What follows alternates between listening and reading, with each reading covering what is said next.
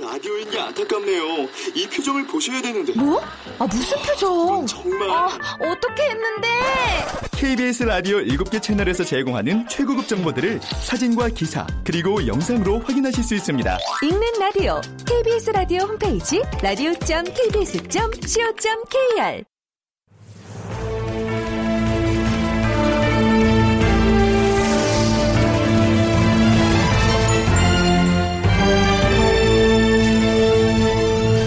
다큐멘터리 역사를 찾아서.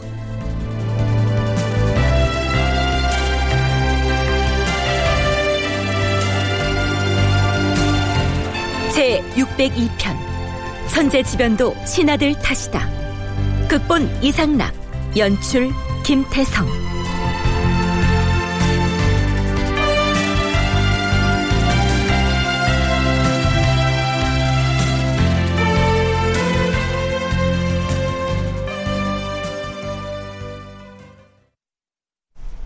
여러분 안녕하십니까?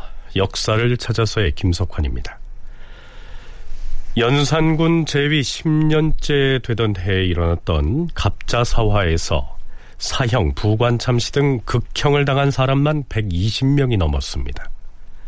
그 6년 전에 일어났던 무오사화에서는 언론 3사로 일컬어지는 대간이 주로 화를 입었지만 갑자사화에서는 대간뿐만 아니라 당대를 대표하던 대신들도 줄줄이 참화를 당했죠. 특히 연산군이 갑자 육간, 즉 갑자년의 여섯 간신으로 지목한 이국균, 이세좌, 윤필상, 성준, 한치형, 어세겸 등 당대 최고의 대신들도 처형됐고요. 한명회, 정창선, 심회, 이파 등 그 이전 세대의 대표적인 훈신들은 부관 참시를 당합니다. 자, 이들이 어떤 과정을 거쳐서 참화를 입었는지에 대해서는 이미 소개를 했었는데요. 연산군은 이들을 극형에 처하는 한편 재산 몰수라고 하는 경제적인 처벌도 병행합니다. 그런데요. 같은 훈구 대신이라고 해도 그들이 보유했던 재산의 규모에 큰 차이가 있었던 것으로 나타납니다. 연산 10년 4월 27일 연산군이 승지들과 나눈 대화의 내용을 살펴보시죠. 그래. 죄인들의 재산은 조사를 했는가? 예, 전하. 의금부도사가 조사한 바에 따르면 윤필상은 집이 다섯 채인데 그 집들마다 모두 재산으로 가득 차 있었다 하옵니다. 음? 집이 다섯 채나 되고 그 집들마다 재산으로 가득하였다? 하! 무슨 재산이 얼마나 된다고 하였는가? 다섯 채의 집에 들어있는 재산을 조사해보니 무명이 3만여 필에 이르고 양국이 총 천여 섬이나 된다 하옵니다. 반면에 부관 참시된 이파의 재산은 매우 적었다고 하였사옵니다. 허허! 그것 보라! 윤필성은 지위가 높은 원로 대신이었다고 하나 지금 듣건데 그 가산이 매우 많다고 하니 결코 청렴 간결한 사람이 아닌 것이 드러나지 않았는가? 하참 이렇게 마음을 쓰고서 어찌 나라를 위하여 목숨을 내놓을 수 있겠는가? 주상전하, 윤필상은 원래 재물을 모으는 데 마음을 쏟았던 탓에 성종 재임 중간 무렵에는 대간이 그 문제로 논박을 하면서 그를 식화재상이라 일컬어 싸웁니다. 뭐로 재상이? 나이가 늙고 지위가 높고 또한 부유하다 하여서 임금을 업신여기는 마음이 있다면 어찌 되겠는가? 마음가짐이 이렇다면 군주를 충성으로 섬길 수 있겠는가? 신하된 자로서 자기 집만 부유하게 만드는데 여념이 없다면 어느 결혼에 마음을 다하여 나라를 위해 일할 것인가? 아이고. 4년 전에 좌의정을 지낸 어세겸이 죽었는데 과인이 사람을 보내서 그 집을 가보게 하였더니 창호지가 다 찢어졌는데 종이가 없어서 바르지 못하고 있는 실정이라 하였다. 한데 윤필상은 어째여 그 많은 재산을 누리고 살았는가?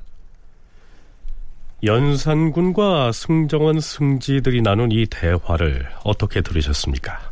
실록에는 연산군에 의해서 희생된 여러 대신들 중에서 유독 윤필상의 재산 상황을 구체적으로 적시하면서 그를 일컬어 평소 나라 걱정은 뒷전이고 재산을 늘리는 데에만 정신을 판 식화재상이라고 몰아붙이고 있습니다. 자, 연산군의 노림수는 어디에 있었을까요? 연세대 국학연구원 윤훈표 연구원의 얘기 들어보시죠. 그 윤필상이를 제거하면서 왜 윤필상이를 내가 제거해야 되는지 하는 중요한 이유 중에 하나는 그가 왕실보다도 더 부유하고 호화롭고 사치스럽게 샀다 하는 것이거든요. 그러니까 이 이야기는 중종 때 어떤 사관들이 만든 게 아니라 연산군의 입을 통해서 나왔을 것인데 그걸 이제 그대로 이제 적은 거죠. 객관적인 어떤 뭐 수치를 가지고 윤필상이가 재산이 많고 부유하게 살았다라고 하는 게 아니라 그가 과연 소문대로 매우 그 부유하고 아주 사치스러운 방종스러운 그런 인물이다라고 하는 것을 일종의 어떤 입증하는 장치로서 활용한 것 뿐이고요. 뭐 사관들도 뭐 그 정도는 뭐 충분히 써가지고 남길 수가 있는 거죠. 그러니까 연산군은 윤필상의 재산이 이만큼 어마어마하다. 따라서 그는 나라 걱정이나 임금에 대한 충성은 뒷전이고 자기 재산 늘리는 데에만 관심이 있었다. 스스로 그렇게 사치를 하면서도 걸핏하면 임금을 향해서는 공납을 줄여라, 절용하라 이런 따위의 말을 입에 올렸으니 이것이야말로 임금을 능멸한 능상의 죄를 범한 것이 아니냐. 그래서 내가 죽인 것이다. 자, 이러한 논리를 뒷받침할 근거로서 윤필상의 재산 상태를 공개하고 있는 것입니다. 흥미로운 것은 윤필상이 호화로운 생활을 했다는 점을 강조하려다 보니 이 어세겸의 경우에는 창호지가 없어서 문을 바르지 못할 지경이었다고 했는데요. 좌의정 자리에 있던 대신이 설마 종이가 없어서 문을 바르지 못했을까요? 또한 어세겸이 그처럼 가난했다면 그런 청렴한 정승을 능상의 죄로 부관 참시했던 연산군의 행위는 또 어떻게 이해해야 하겠습니까? 윤은표 연구원은 신료들이 경연 등을 통해서 임금에게 사치를 배격하라, 물자를 절용하라 등의 이런 간언을 하는 것은 유학을 정치 이념으로 삼는 국가에서는 지극히 당연한 것이라고 얘기합니다. 조선의 이제 정치 이념은 유학인데요. 유학은 뭐 널리 알려진 것처럼 일상에서의 사치와 호화로운 생활을 배역하고 검역과 절약 이것을 뭐 무엇보다도 크게 내세우는 그런 이제 논리 체계인데요. 왕실에 대해서는 이제 누구나 내 우러러 보는 이제 그런 지존의 자리에 있은 만큼 그것을 요구하는 강도가 대단히 컸습니다. 특히 뭐 국왕이 참여하는 경연에서 한 번도 빠지지 않는 것이 이 사치 배격과 검소한 삶의 강조였습니다. 국왕은 그 전용이 되어야만 했습니다. 그건 뭐 연산군에게 국한된 게 아니라 조선에 있는 모든 국왕에게 다 강조를 했던 거죠. 근데 이제 문제는 이거를 받아들인 연산군이 이제 이 의심인데요. 그들이 그렇게 그 임금에게 그 검소해라 어, 또는 절약해라 이렇게 이야기했는데 과연 그 신하들도 실제로 검소하게 살고 있느냐라는 것에 대한 어떤 의심이 이제 그 연산군에게는 많이 들었던 거죠. 연산군은 바로 그 유교주의에 입각한 관료 체제 그 자체에 불만을 품고 있었다는 얘기입니다.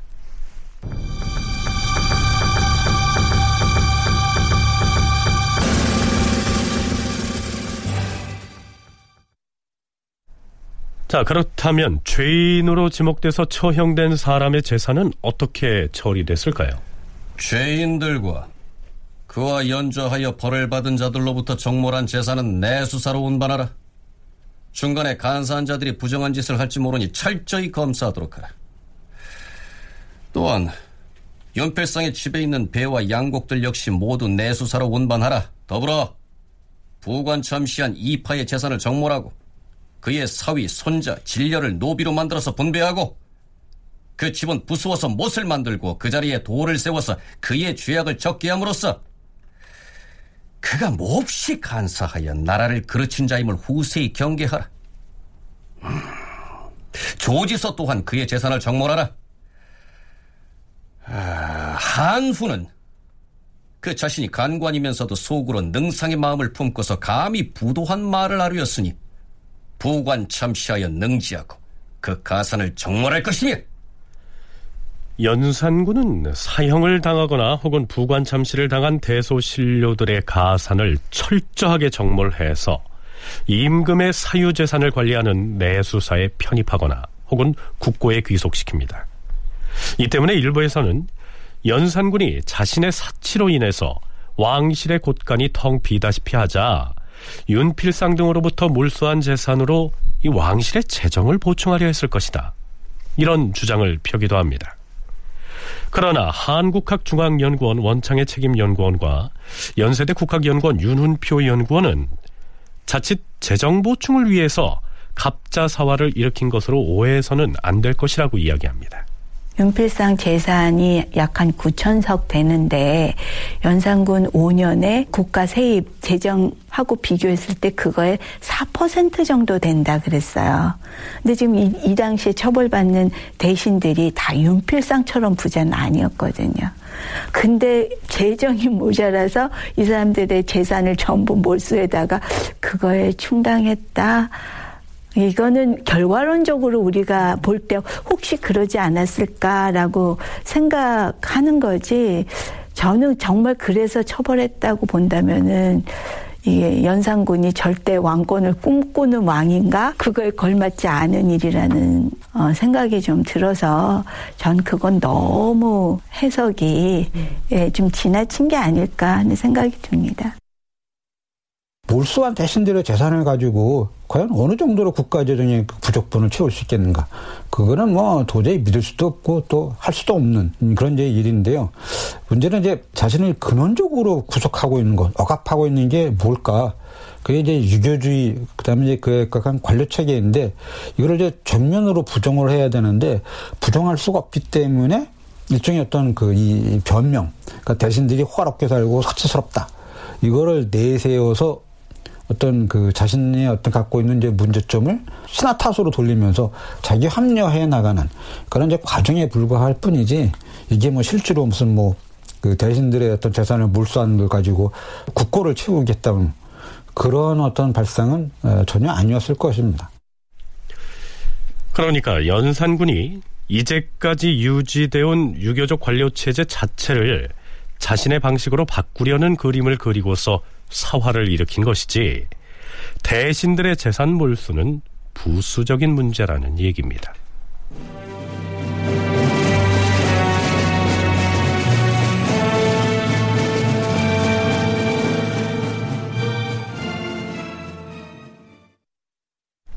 지금까지 우리는 갑자 사화의 발발과 진행 과정을 살펴봤습니다. 그렇다면 이 사화는 언제 끝나게 되는 것일까요? 이 질문에 대해서 조선사 전공학자들은 이 갑자사화는 중종 반정이 일어나서 연산군이 쫓겨나는 연산 12년 9월까지 쭉 이어진다고 봐야 한다. 이렇게 설명합니다. 다시 말해서 연산군은 자신이 폐위될 때까지 신료들에 대한 가혹한 처벌과 숙청을 계속해 나간다는 얘기입니다. 그런데 연산군이 피해 숙청을 개시한 지 두 달쯤 지난 연산 10년 윤 4월 24일 전하, 명하신 명부를 작성하였기에 아뢰옵니다. 가지고 오라. 제목은 무엇라 하였느냐? 전하께서 명하신 대로 정죄 아니라 하였사옵니다. 여기 있사옵니다, 전하. 문안을 보아하니 혹은 간사한 짓을 하여 죄를 얻은 자가 있고 혹은 흉악하여서 죄를 얻은 자도 있다.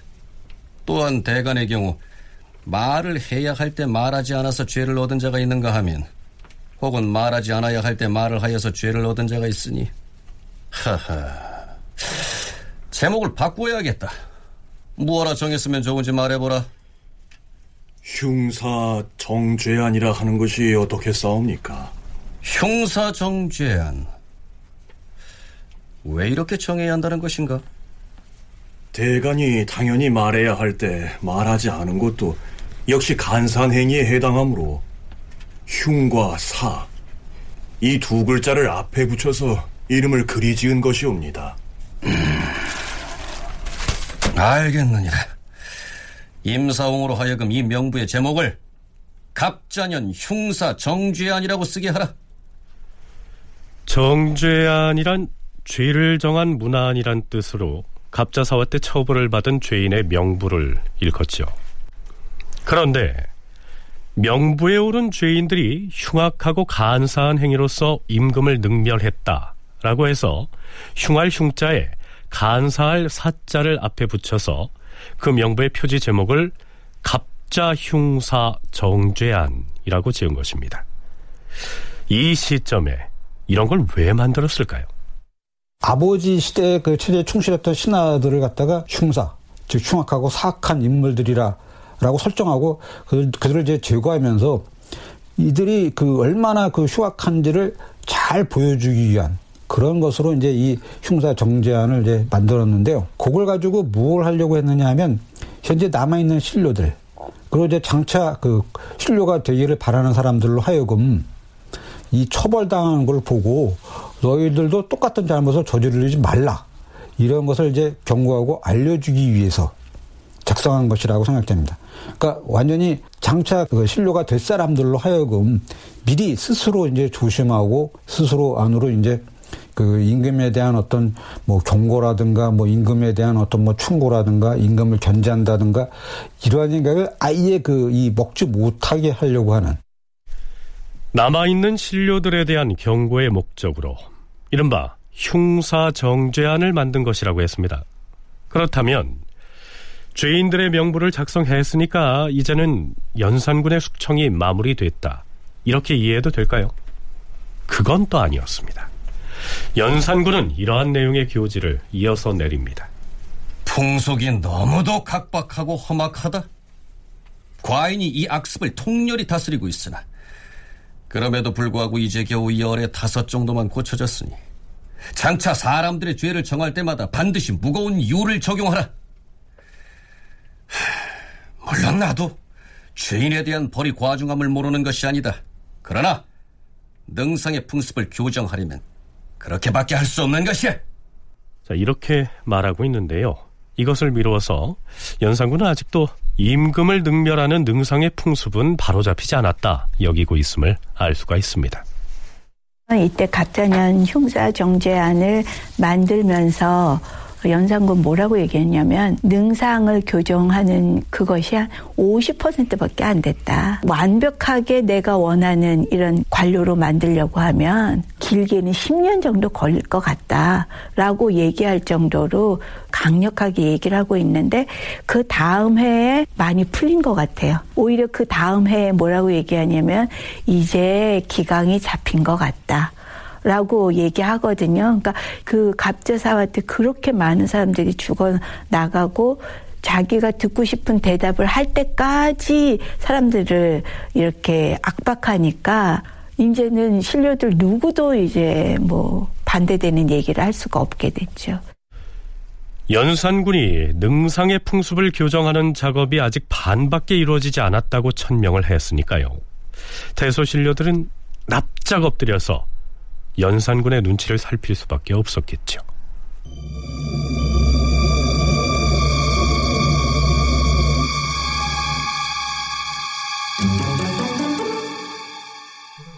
자, 이 시기 대신이나 대간의 처지가 어떠했는지를 상징적으로 나타내는 기사 한 편이 올라 있습니다. 흉사 정죄안을 작성했던 바로 그날 연산군은 신료들과 함께 정인인에 대한 죄를 의논합니다. 정인인은 제주 목사로 발령을 받자 몸이 아파서 갈 수 없다면서 사직을 하겠다고 한 죄로 이미 곤장을 맞고 귀양을 가 있는 상태였죠. 정인이는 임금이 베푼 연회에서 시한 편식을 지어 올리라고 했을 때 두 편을 지어 올린 데다가 친히 서문까지 써서 냈다고 해서 연산군이 괘씸죄까지 들씌웠던 바로 그 인물입니다. 연산군은 귀양가 있는 정인인을 다시 거론합니다. 정인인 같은 자는 서울의 조정에서는 벼슬하기를 꺼리지 않으면서 외직을 맡아 지방으로 가라고 하자 관직이 당상관으로 승진이 되었음에도 불구하고 병을 칭탁하고서 부임하지 아니하였다. 또한 과인이 사복시의 밭을 내농포로 넘겨주려고 하자 이에 부당함을 주장하였다. 그뿐인가? 과인이 시를 짓게 하였을 때 다른 사람들은 모두 한 편만 지어 올렸는데 혼자서만 두 편을 지어 올림으로써 두드러져 보이려고 하였다. 얘는 인군을 능멸하는 행위야. 지금 능상의 풍속을 고쳐가는 때이므로 그자에게 유배형보다 더 무거운 법으로 논해야겠으니 정승들은 그 죄를 다시 논하여 보라. 전하, 정인인이 범한 죄는 과연 중하옵니다. 다만 그 세 가지 죄가 모두 사형에 처할 만한 것은 아니옵니다. 율에 의하면 두 가지 이상의 죄를 범하였을 때에는 더 무거운 쪽에 의거해서 처벌을 하옵니다. 가오나 여러 가지 죄를 합하여 한 가지 큰 죄를 만드는 법은 없사옵니다. 더구나 정인이는 이미 장형을 받고 지방에 부처되었으므로 다른 사람들이 이것을 보고 충분히 경계할 줄 알 것이오니 전하께서 재량을 베푸시는 것이 좋겠사옵니다. 자, 여기에서 정인인이 사복시의 땅을 내농포에 넘기는 것을 반대했다 했습니다. 사복시는 궁중에서 사용하는 말이나 임금의 가마 등을 관리하는 부서고요. 그렇다면 내농포는 무엇일까요? 한국학중앙연구원에서 발간한 민족문화 대백과 사전에서 풀이한 내용을 살펴보시죠. 내농포는 조선시대 환관들이 궁중납품을 목적으로 채소를 재배하던 밭이나 또는 그 관서를 일컫는다. 내 농포는 창덕궁 돈화문박 동편에 있었다. 본래 서울의 성내에서는 농사가 금지되어 있었으나 내농포는 궁중 납품이라는 특수성으로 하여 채소 재배를 허용하였던 것이다. 내농포에는 채소 운반을 위한 마필이 부여되었고 전체 토지의 면적이 몇 결이나 되었는지는 알 수 없으나 일정 면적에 대해서는 면세의 특전도 주어졌다. 이러한 특전을 배경으로 내농포의 환관들은 채소 납품 때 여러 관청의 관원들을 불러다 한 달씩 도로 청소에 동원하는 등 횡포가 심하였다. 이와 같은 폐단을 없애기 위하여 일반 백성에게 경작하게 하는 방안이 여러 차례 검토되었으나 실현되지 못하였다. 자, 어찌됐든 연산군은 이런저런 죄목을 엮어서 홍문관 부재학 출신의 정인인을 극형에 처하고 싶었던 모양입니다. 과인이 어찌 사람 죽이기를 좋아하겠는가마는 대저 나무를 쳐내려면 반드시 그 뿌리를 쳐내고 가지와 잎까지 모두 쳐내야만 하는 것이다. 전번에 이수형 등의 죄가 사형을 시킬 만한 사안은 아니었으나 과인이 무거운 법을 적용하여 그의 목을 벤 것은 그 폐단이 되는 풍습을 없애기 위한 것이었다.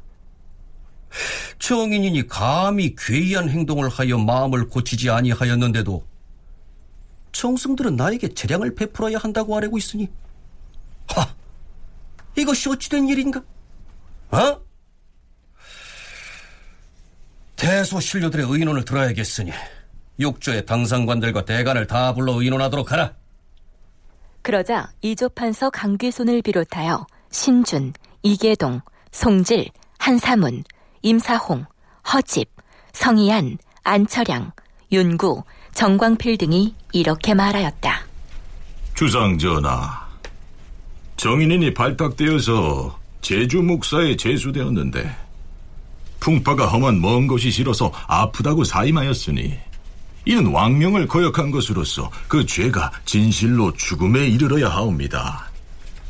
또한 사복시 소속의 밭을 내농포에 주는 것이 불편하다고 한 일 역시 전하를 위한 뜻이 아니오며 시를 짓게 하였는데 두 수를 더 짓고 서문을 덧붙여 남과 다르게 하려는 것은 재주를 부리려고 한 것이옵니다. 그 사람됨을 논한다면 지금이 능상의 풍속을 고치는 때이므로 사형에 처하더라도 아까울 곳이 없사옵니다. 하오나 그 소행으로 본다면 이미 사형을 당한 정성근이나 조지서의 경우와는 죄질의 차이가 있을 것 같사오니 사형은 과하옵니다. 뭐라? 정인의 죄가 조지서나 정성근과 무에 다를 것이 있어서 이렇게 말하는 것인가? 다시 말해보라. 전하, 정성근의 간사함과 조지서의 오만함은 온 나라 사람이 다 아는 일이옵니다. 하오나 신들이 생각하기에 정인인이 범한 세 가지 일은 그 죄가 의당 죽어야 하겠사오나 그 죄목이 정성근이나 조지서와 같지 않음을 온 나라 사람이 다 알고 있사옵니다. 만일 정인인이 죽어야 한다고 여기면 분명히 죽어야 한다고 말하고 죽일 것이 아니라면 또한 죽일 것이 아니라고 분명히 말하라. 그러자 결국 민휘, 박삼길, 장충보, 최해, 김준손, 권주, 김승조, 양계벽, 이세응 등이 의논을 한 뒤 이렇게 하려였다. 전하, 정인인을 특별히 당상관에 승진시켜서 제주 목사를 삼으셨사오니 전하의 성은이 지극히 중하온데 그것이 험하고 먼 것이 싫어서 병을 침탁하고 부임하지 않았으니 이는 어명을 거역한 것이옵니다. 또한 사복시의 밭을 내 농포에 주는 것을 감히 합당하지 못하다고 논계하였으니 이는 전하를 위하는 뜻이 아니옵니다. 게다가 시를 짓게 할때 남과 다르게 하려고 소문을 붙이고 혼자서 두수를 지었으니 이는 반드시 재주를 보여서 전하에게 아첨하려 한 것이옵니다. 지금 바야흐로 능상의 풍속을 고치는 때이오니 그 죄가 마땅히 죽어야 하겠사옵니다. 결국 연산군은 신료들로부터 끝끝내 원하는 답을 이끌어냅니다. 대신도 대간도 모두 연산군의 서술에 제압당했다는 사실을 짐작할 만하죠. 완전히 제압됐죠. 이 정인인의 능상죄의 제목은 관직에 나오라는데 안 나갔고, 이거 결국은 말 안 들은 건데, 그 신료들한테 물어보니까, 아, 중죄입니다. 죄를 국왕이 원하는 대로 하지 않고, 말을 제대로 이렇게 수긍하지 않은 이런 것들에 대해서 이제 능상죄로 어, 논할 때, 신료들은 맨 처음에 중죄다 이렇게 얘기를 하잖아요. 그랬더니 그렇게까지 중죄야? 그러니까 또 아 그렇습니다. 그렇지만 이게 왕을 능멸한 거 아니야? 이러니까는 연산군의 비유를 마치기 위해서 얘기하는 완전히 제압 당했죠. 이때는 완전히 제압 당했다고 보는 게 맞을 것 같습니다. 그러니까 완전히 신료들조차 이때는 정신적 충격과 혼돈으로 인해 가지고 제 역할을 하지 못하는 또 자기 책임을 다하지 못하는 목숨을 갖다가 그 연명하기에 급급한 그런 어떤 지경에 처했다. 이건 아마 자신들에게 엄청난 정신적인 어떤 그 붕괴 상태에 빠졌다라고 이제 볼 수가 있을 겁니다. 이래서는 안 된다라고 하는 걸 누구보다도 잘 알고 있었을 텐데 그 국왕의 그런 어처구니 없는 논리에 반대하지 못했다는 거에 대해서 아마 자신들은 아마 그 제가 보기에 정신적 충격과 혼돈이 아마 극에 달하지 않았는가. 그래서 아무것도 하지 못하는 그런 지경에 처했다. 이렇게 이제 볼 수가 있을 것 같습니다. 연산 10년 5월 25일 정인인의 죄명은 과인이 특별히 제주 목사를 제주하였음에도 그곳이 험하고 먼 것을 꺼려서 병을 칭탁하고 사임하였으니 한 수 지으라는 시를 두 수를 지어서 여러 사람과 다르게 하고 또 내농포에 밭을 주어 농사짓게 하는 것이 합당하지 못한 일이라고 계달하여 무례를 범했으니 그것이 죄다. 여타의 죄인들과 함께 정인인의 목을 베어라. 하운데 전하, 전일에 하교하시기를 죄인들은 땅에다 매장을 하지 말고 들판에 버리라 하셨사온데 어찌 처결해야 하옵니까? 음, 나읍탁, 최수연, 김세필, 서득관, 방견, 최결, 박은, 정인인, 윤준, 윤숙, 윤휘 그리고 홍귀달은 평평하게 매장하도록 하라. 연산군은 정인인 등에 대해서는 땅속의 시신을 묻되 봉분을 만들지 못하게 하는 선에서 나름의 운전을 베푸는 형식을 취합니다. 자, 임금은 무생명을 죽이기보다는 살리는 것을 좋아하는 호생지덕을 지녀야 한다고 했는데요. 이는 서경이라고 하는 고전에 나오는 말입니다. 제왕의 덕에 허물이 없고 아래에 임하여 늘 간소하게 하고 사람들을 관대하게 대한다. 벌을 주되 그 자손에게까지 미치지 않게 하지만 상을 주는 일에는 그 후손에게까지 미치게 한다. 실수로 저지른 죄는 잘못을 크게 묻지 않지만 일부러 저지른 죄는 작은 일도 처벌을 한다. 죄가 의심스러우면 가볍게 처벌하지만 공을 세운 것은 다소 의심스러워도 두텁게 상을 내린다. 무고한 사람을 죽이기보다는 차라리 법을 지키는 자세를 굽히는 방법을 택하니 제왕의 호생지덕이 백성들의 마음에 스며들어서 관리들을 거스르지 않아도 되는 것이다. 이것이 제왕이 갖춰야 할 덕목일진데 연산군은 한 번 처벌한 신하라도 집요하게 더욱 무거운 죄를 만들어서 끝내는 극형에 처하기가 다반사였으니까요. 신료들의 정신적인 충격이 말이 아니었겠죠. 그 연산군이 어떤 조선 왕조의 근간이었던 이제 유교주의 그에 입각해서 이제 구축한 관료 체제를 완전히 흔들어 놓아버리는 그런 것을 의미하는 것 같습니다. 원래 이 성선설에 입각해가지고 그 처벌을 갖다가 혹독하게 하는 것은 유교주의에서는 굉장히 그 반대하고 싫어합니다. 더군다나 무슨 조금만 일을 가지고 그것을 죽음에 이르게 한다라고 하는 것은 유교주의에 입각해서 볼 때는 이거는 정말 해서는 안 되는 그러한 일입니다. 왜냐하면 이미 맹제 단계부터 성선설을 강조해 왔는데 그걸 버린다라고 하는 것은 유교주의와 그 입각해서 구축하는 관료 체제를 완전히 버리겠다라고 하는 그 이야기인데 그거를 국왕이 그 앞장서서 할 줄은 자신들도 생각하지 못했던 거죠.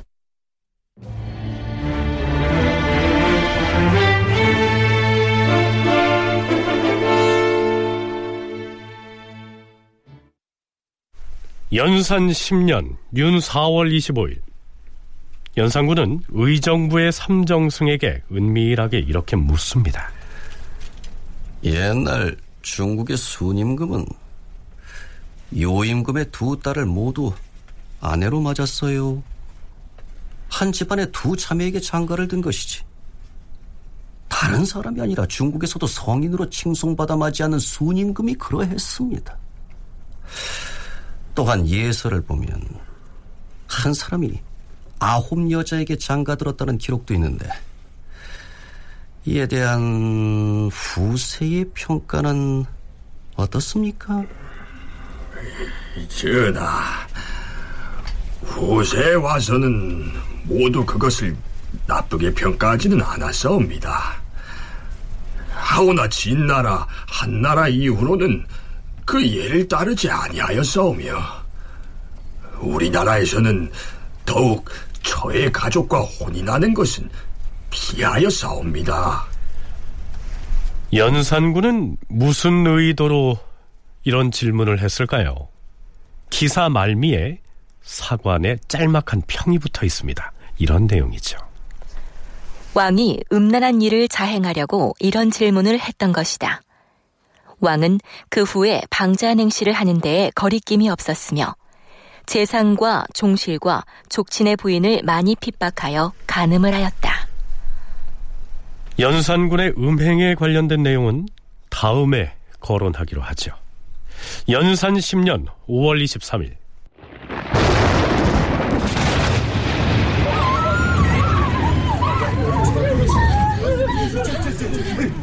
선정전 기둥에 벼락이 칩니다.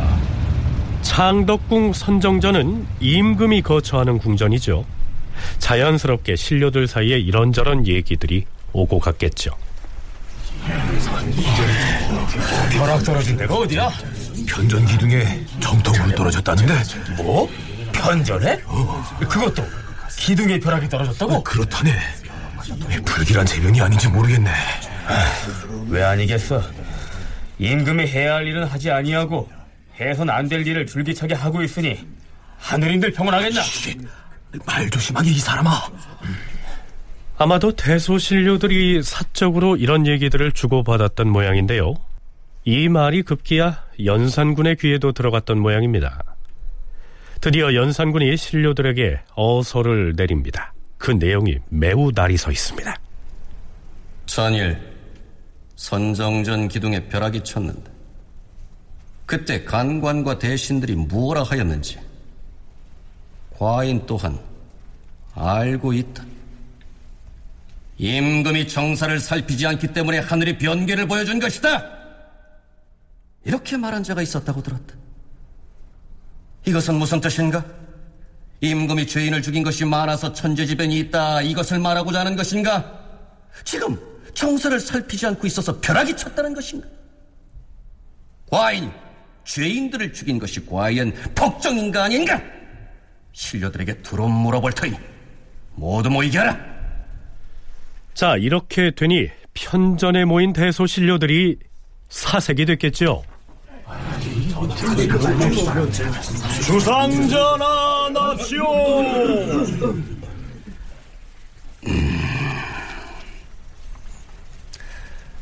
같은 나라의 임금 중에도 어진 군주와 어질지 않은 군주가 있을 터이고 또한 정사를 부지런히 살피는 군주도 있을 것이며 부지런하지 않은 임금도 있을 것이다. 하지만 어떤 임금이든지 임금이 나라의 일을 마음대로 하는 것이지 그것을 신하가 가르치는 것이 결코 아니야. 임금이 어질고 어질지 못한 것은 하늘이 본래 알고 있는 것이니 어진 임금이라면 하늘이 반드시 알아줄 것이다.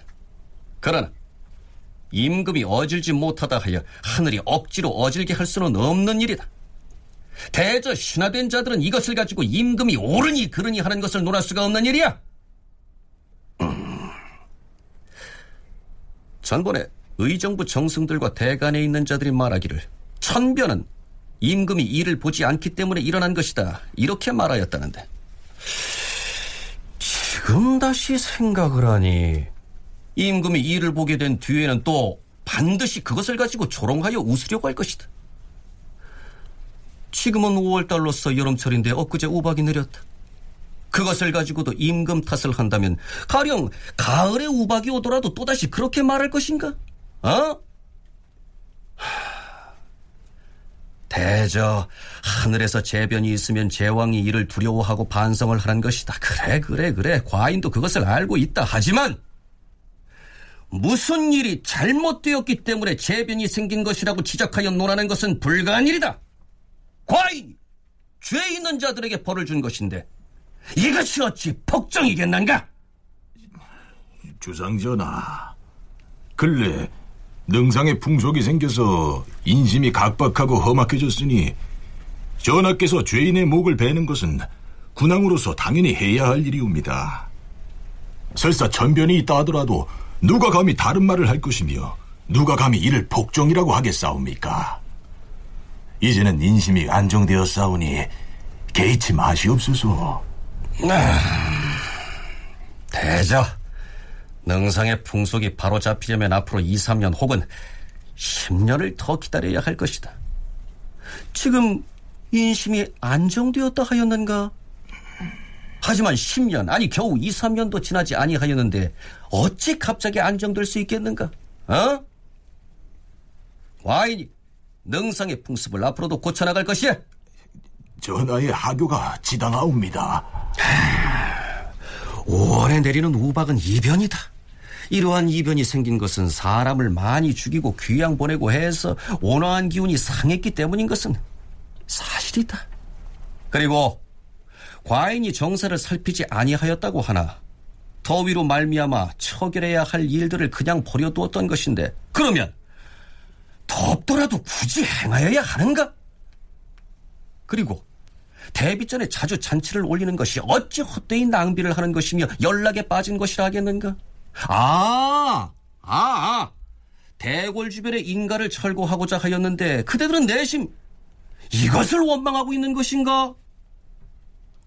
어디 승지들이나 대가는 말해보라.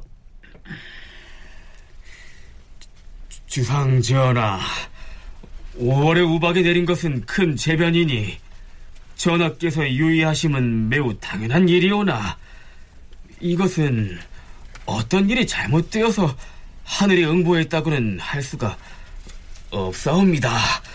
어찌 하늘이 죄 줄 것이 있어서 그러한 응보가 있었겠사옵니까?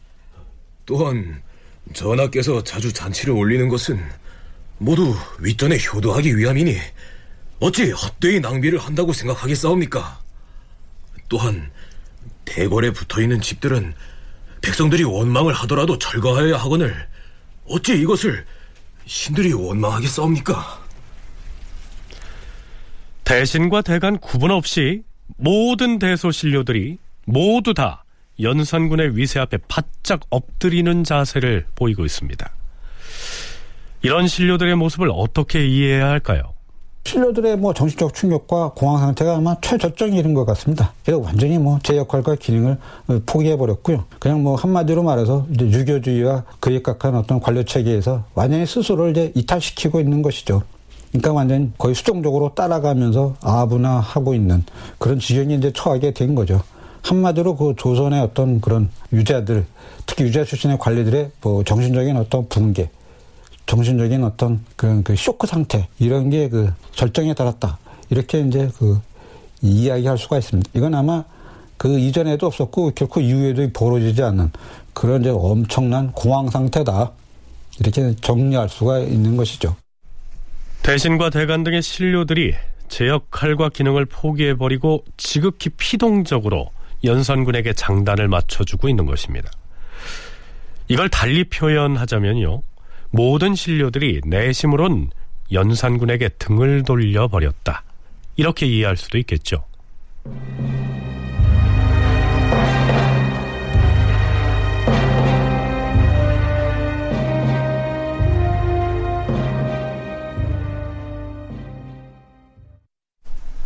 우리가 지금껏 살펴봤듯이 천재지변이 발생했을 때 그 제2현상을 바라보는 시각은 시대의 흐름에 따라 혹은 임금의 성향에 따라서 국왕들마다 조금씩 차이가 있긴 했지만 적어도 천인가뭉이라는 기본 인식은 모두가 같았습니다. 갑자사와 이후의 연산군은 이 제2현상을 전례 없이 매우 자의적으로 해석하는 경향을 보입니다. 그렇다면 이 천인가뭉설이란 무엇인지 조금 어려운 얘기가 되겠습니다만 윤은표 연구원의 설명을 일단 들어보시죠. 그 유교주의 정치 이론 중에서 매우 중요한 것 중에 하나가 천인 감흥설인데요. 그거는 이제 그 유교의 국교화를 주도했다고 알려진 그 동중서에서 체계화되는데 원리는 뭐 간단합니다. 천, 즉 하늘이죠. 그것이 인, 즉 사람을 관통하는 것이 이 원기라고 하는 것인데 원기. 이 원기가 우주 만물을 화하고 또 변화시키고 또 생하고 낳게 하고 뭐 그런 어떤 큰 어떤 그 원리로 작용하는 것인데 이게 이제 우주 만물에 분포되어 있다라고 하는 겁니다. 그러니까 그 원기에 의해서 인간 즉 인이 하늘 천과 객관적으로 동질의 어떤 존재가 될 수가 있는 거죠. 그러니까 뭐 하늘과 땅에 살고 있는 사람이 다 이 원기의 적용에 의해서 만들어지고 또 움직이는 거니까 완전히 그 동질의 똑같은 어떤 그런 존재가 될 수가 있는 것인데 그런데 이제 문제는 원기의 분포가 이 조화를 이루면 풍우, 그러니까 하늘에서 내리는 어떤 바람이라든가 비가 순조롭게 이제 그 이루어지는데 그렇지 않으면 불순해진다라고 그 이야기가 되는 겁니다. 여기서 아주 큰 문제가 되는 게 뭐냐면 천과 인, 즉 하늘과 사람이 동질이기 때문에 그 불순해지는 게 만드는 게 인간의 행위에서도 조성될 수 있다라고 보는 겁니다. 하늘과 사람이 동질이기 때문에 하늘에서 불순한 기운이 돌아서 재변이 생기는 현상은 하늘에 의해서만 생기는 것이 아니라 인간의 행위에 의해서도 만들어진다. 이것이 천인 가문설의 매우 중요한 요소이다. 인간의 행위에 의하여 하늘의 기운이 불순하게 조성되어 제2현상이 일어난다고 할 때, 이는 하늘에서 인간에게 경고를 하는 것인데, 이때 인간을 대표하는 존재는 다름 아닌 만백성의 어버이인 임금이 되는 것이다. 인간의 어떤 대표자인 임금의 통치 행위에 따라서 천, 하늘의 어떤 그 움직임, 조화, 그게 달라지고 이게 원기의 분포에도 영향을 주게 되면서 순조로움과 불순이라는 결과를 이제 초래하게 되는데 특히 이 불순이라는 것에 대해서 제이설이 이제 그 나타나게 됩니다. 논리적으로. 왜냐하면 그 임금의 통치가 즉 인간을 대표하는 임금의 통치가 잘못되면 천 하늘에서 이 제2로서 경고를 이 보낸다라고 하는 겁니다. 그건 왜 가능하냐면 바로 천인이 가능하기 때문에 앞에 설명했던 그런 논리로서 그것이 이제 가능하다고 본 것이죠. 그래서 이 제2로 드러난 하늘의 뜻 이걸 살펴가지고 임금이 이제 스스로 반성할 것을 이제 요구하게 되는 예, 것입니다. 네, 따라서 이러한 제2현상이 일어나게 되면요. 임금은 일단 공구수성을 합니다. 공구수성이란 하늘의 경고를 두려워하면서 스스로 반성을 하는 것을 일컫습니다. 억울하게 옥에 갇힌 사람은 없는지 다시 한번 살펴보고 헐벗고 굶주린 백성을 찾아서 구휼하고 뭐 사냥이나 연회를 삼가하고 자기가 먹는 반찬의 가지수를 줄이거나 금주령을 내리기도 했습니다.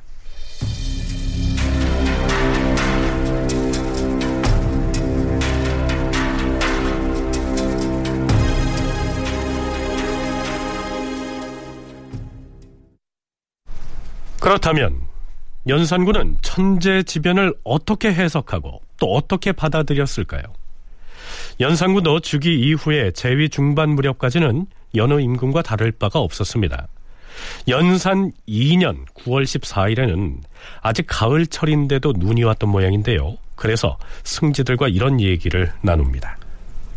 오늘 눈과 비가 섞여서 내렸는데 이것은 혹 좋지 않은 징후가 아닌가? 전하, 아직 겨울이 멀었는데 눈이 오고 또 최근에는 우박의 변고까지 있었사오니 아마도 음양의 기운이 잘못된 것 같사옵니다. 다 과인의 탓이로다. 내가 미령하였어. 오래도록 경연에 나아가지 아니하고 신하들 만나는 것을 게을리하였는데 지금 음양이 온화한 기운을 잃어서 천변이 여러 번 나타나니 참으로 나의 부족한 소치로다. 스스로 반성하고 형벌을 신중히 하라는 요지로 의정부 및 형조의 전지를 내릴 것이니 승정원에서는 문안을 작성하라. 예, 주상 전하. 아, 그리고 사원부에 명하노라. 근래 너희들이 간쟁을 한다 하면서 오래도록 그 직책을 수행하지 아니하였으니 어찌 사람들 중에 원통하고 억울한 일이 없을 것인가? 그 때문에 화기가 손상하여 기상이변을 불러일으켰을 수도 있는 것이니 억울한 일이 없는지 제삼 알아보고 신속하게 처리하라. 그리고 연산 4년 10월 8일에는요.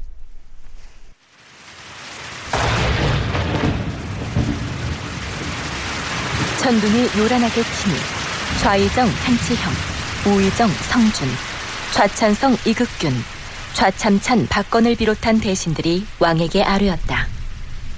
전하, 지금 곧 겨울철인데 천둥의 변이가 있는 것은 다름이 아니오라. 신등이 의정부에 있으면서 능히 음양을 조화시켜 다스리지 못한 까닭이옵니다. 정컨대 신등의 직을 파면하시었고 전하께서도 또한 공구수성하시어서 천변을 소멸시키시옵소서. 아, 그럴 것 없어요. 10월은 자고로 순양의 달이라 하였는데 이처럼 뇌변이 자주 일어나는 걸 보니 이는 허물이 나에게 있는 것이야. 대저 재앙은 망령되에 일어나지 아니하고 변괴는 헛되게 생기지 않는 것이니 과인과 경들이 조심하고 반성하면 재앙을 막을 수 있을 것이오. 지금 이 겨울철에 천둥과 번개가 또 일어났으니 허물이 실로 나에게 있는 것이므로 과인은 이를 두려워하는 바이오. 생각컨대 형옥이 잘못 처결되었거나 혹은 송사가 미루어진 탓으로 백성의 억울함과 원한이 하늘을 움직여 변이를 부른 것일 수도 있으니 서울과 지방에 속히 효유하여 판결을 처리하도록 하시오. 음, 이때까지만 해도 연산군은 무척 자애로운 군주의 모습을 보이지요.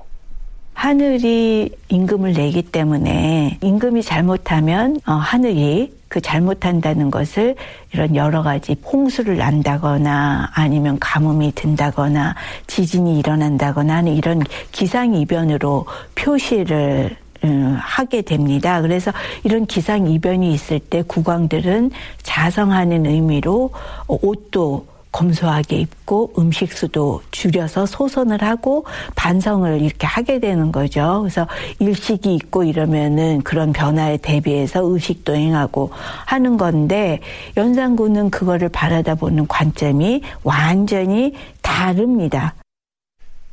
여기에서 연산군의 관점이 달라졌다고 하는 것은 갑자사화의 참변이 일어난 이후부터를 얘기합니다. 숱한 신료들이 능상이라고 하는 애매한 죄목으로 참사를 당하고 있던 연산 10년 4월 17일 연산군은 승지들에게 이렇게 말합니다. 아니 4월도 이미 중순이 넘어가는데 날씨가 왜 이렇게 찬가? 더구나 아침이면 더욱 싸늘하여서 비가 오른가 하면 금방 도로 그치고만이 하늘의 도가 어찌하여 이러한가?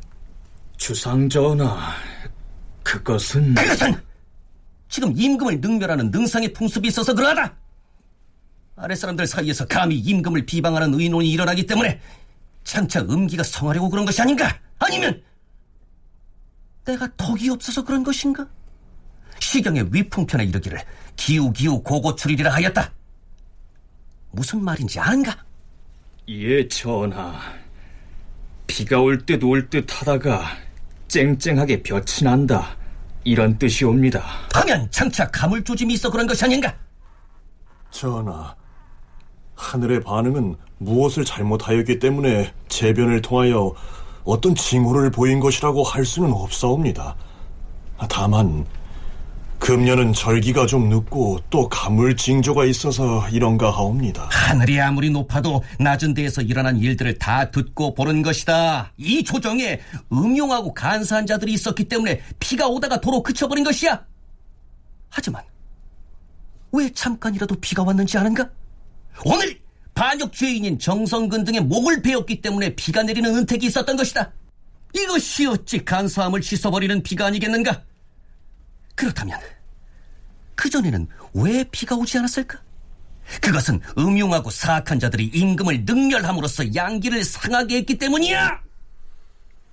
이제는 천재지변도 아랫사람들이 윗사람을 능멸하는 능상 때문이다 라고 몰아붙이고 있습니다. 왕이 이러고 있는데 신하들 역시 이 시기에는 이미 위축돼서 제2현상이 정치를 잘하고 잘못하는 것과는 아무 관련이 없다. 이렇게 아첨하는 말을 하고 있는 것입니다. 왕이 잘못해서 그런 게 아니라 왕은 양기요. 신료들은 음기다. 이런 이변은 음기가 강해서 나오는 거다. 라고 이 완전히 해석을 달리 하고 있습니다. 그래서 맨 처음에는 이거에 대해서 신료들이 수긍하지 않았다가 갑자 사화가 지나면서부터는 신료들이 그것을 긍정을 해주는 거예요. 그래서 뭐라고 얘기하냐면 아 그 사람들이 귀양간에 이런 중재 자들이 많은 거는 그 사람들이 중재를 지어서 왕이 처벌한 거지 그 처벌이 잘못된 게 아니다. 잔치를 많이 한 것도 결국은 윗전을 위한 장치니까 당신이 효심을 발휘한 거다. 그러니 이런 기상 이변이 왕의 잘못은 아니다라고 이제 이렇게 신료들 입이 자진해서 궤변을 늘어놓게 되는 거죠. 그리고 나서 연산군은 또 이런 말을 덧붙입니다.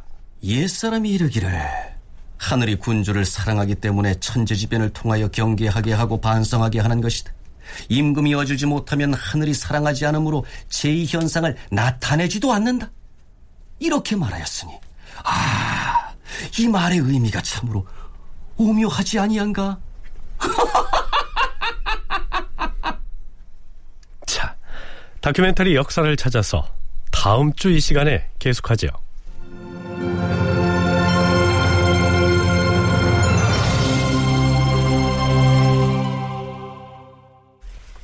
출연 이규석, 이정민, 이규창, 김진수, 장희문, 허성재, 석승훈, 선우현수, 정의진, 이진무 낭독 미나 해설 김석환 음악 박복규 효과 신연파 장찬희. 기술 이진세.